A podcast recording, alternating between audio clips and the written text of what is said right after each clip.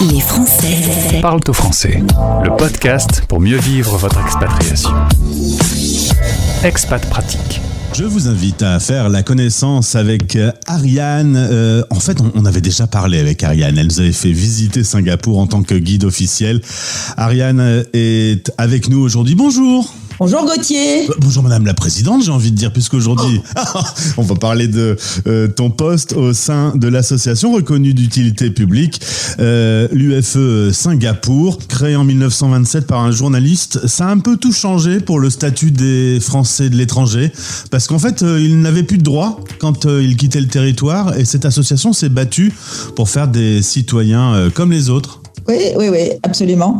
Euh, eh bien, ce journaliste euh, était très déçu que la France ne donne pas aux Français qui veulent aller vivre à l'étranger euh, les mêmes droits. En fait, quand tu étais français à l'époque et tu quittais, tu quittais ton pays pour travailler à l'étranger, tu perdais tes droits de français.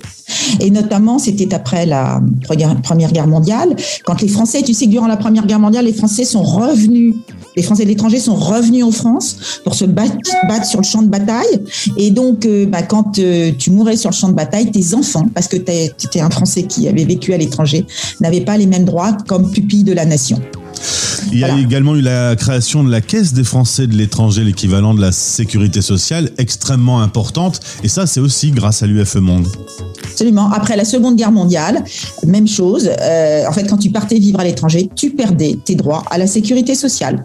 Et donc, euh, voilà, l'UFE s'est battue pour obtenir la Caisse des Français de l'étranger, qui est en fait une forme de sécurité sociale pour les Français de l'étranger. En tant que Oui. présidente euh, de l'UFE Singapour, tu es donc revenue pour cette assemblée générale. Mais si tu veux bien, repartons à 14 000 kilomètres d'ici, Singapour en Asie, au sud de la Malaisie, centre financier mondial au climat tropical avec 6 millions d'habitants. Toi, arrivé là-bas, tu t'es dit que ce serait peut-être bien de créer un UFE Singapour et c'est donc toi qui as porté le projet. Alors, bah, si tu te souviens, je l'avais dit, non, ça fait 24 ans que je suis à Singapour. Et en fait, ça fait 6 ans que j'ai créé l'UFE de Singapour. Euh, oui, absolument. En fait, les Français ont beaucoup de chance. Les Français ont beaucoup de chance parce qu'ils ont des droits, euh, et notamment un très grand droit que nous allons exercer. Et j'invite vraiment tous les Français de l'étranger à l'exercer, c'est-à-dire le vote pour les élections présidentielles et le vote pour les élections euh, législatives. Sachez une chose, c'est qu'il n'y a pas beaucoup de pays qui octroient ce droit. Et nous en faisons partie, donc euh, vraiment, utilisons-le. Ton mari est hollandais, il n'a pas le droit de voter pour les élections euh, de son pays quand il est à Singapour? Absolument, absolument. Mon mari qui est hollandais ne vote pas pour les élections de son pays. Alors Donc que nous, nous là, on, avons on peut aller voter pour les présidentielles euh, en avril prochain. voilà et on votera en ligne pour euh, les législatives. hein. Donc euh, donc.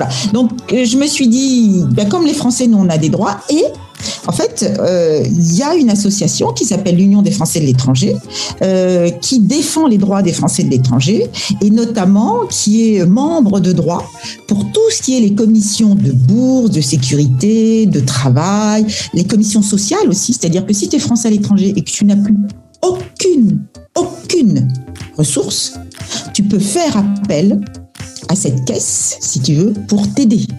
Alors, il faut vraiment que tu n'aies plus rien, de rien, de rien, hein, mais ben voilà, ça existe. Et si tu veux, il y a aussi pas beaucoup de pays qui, qui permettent ça. Voilà. Et donc, pour toutes ces commissions, l'Union des Français de l'étranger est membre de droit. Et donc, je me suis dit, ben, puisqu'il n'y a pas d'UFE à Singapour, eh bien, euh, montons là et euh, allons défendre les droits des Français de l'étranger. Est-ce que tu peux m'expliquer les quatre valeurs piliers de l'association? Oui. Alors d'abord, c'est l'accueil. L'accueil, c'est-à-dire que si tu décides de partir vivre à l'étranger, tu te mets sur le site de l'Union des Français de l'étranger, ufe.org, et eh bien, tu, as, tu, tu, tu cliques le nom du pays dans lequel tu veux aller. Déjà, tu as un dossier pays qui est, qui est là pour toi, qui t'explique euh, quel est le Plein pays, d'infos. hein. voilà, plein d'infos. Et puis ensuite, tu as ce qu'on appelle les délégations. Et donc, tu cliques sur la délégation et puis tu auras un nom. Si tu cliques sur Singapour, c'est Ariane Nabarro, avec un contact, un- une adresse email, un téléphone. Et donc, tu peux appeler la personne pour lui demander des renseignements, etc., etc. Et puis, euh, bon, et puis voilà. Et, et après, quand tu es localement, en fait, avec nos quatre valeurs qui sont accueil, entraide, c'est-à-dire que quand tu arrives sur place, quelquefois, tu es un peu déboussolé. Hein Ouais, tu es bien content de rencontrer quelqu'un qui parle ta langue, euh, qui connaît euh, un peu le pays, etc., etc. Accueil, entraide, convivialité.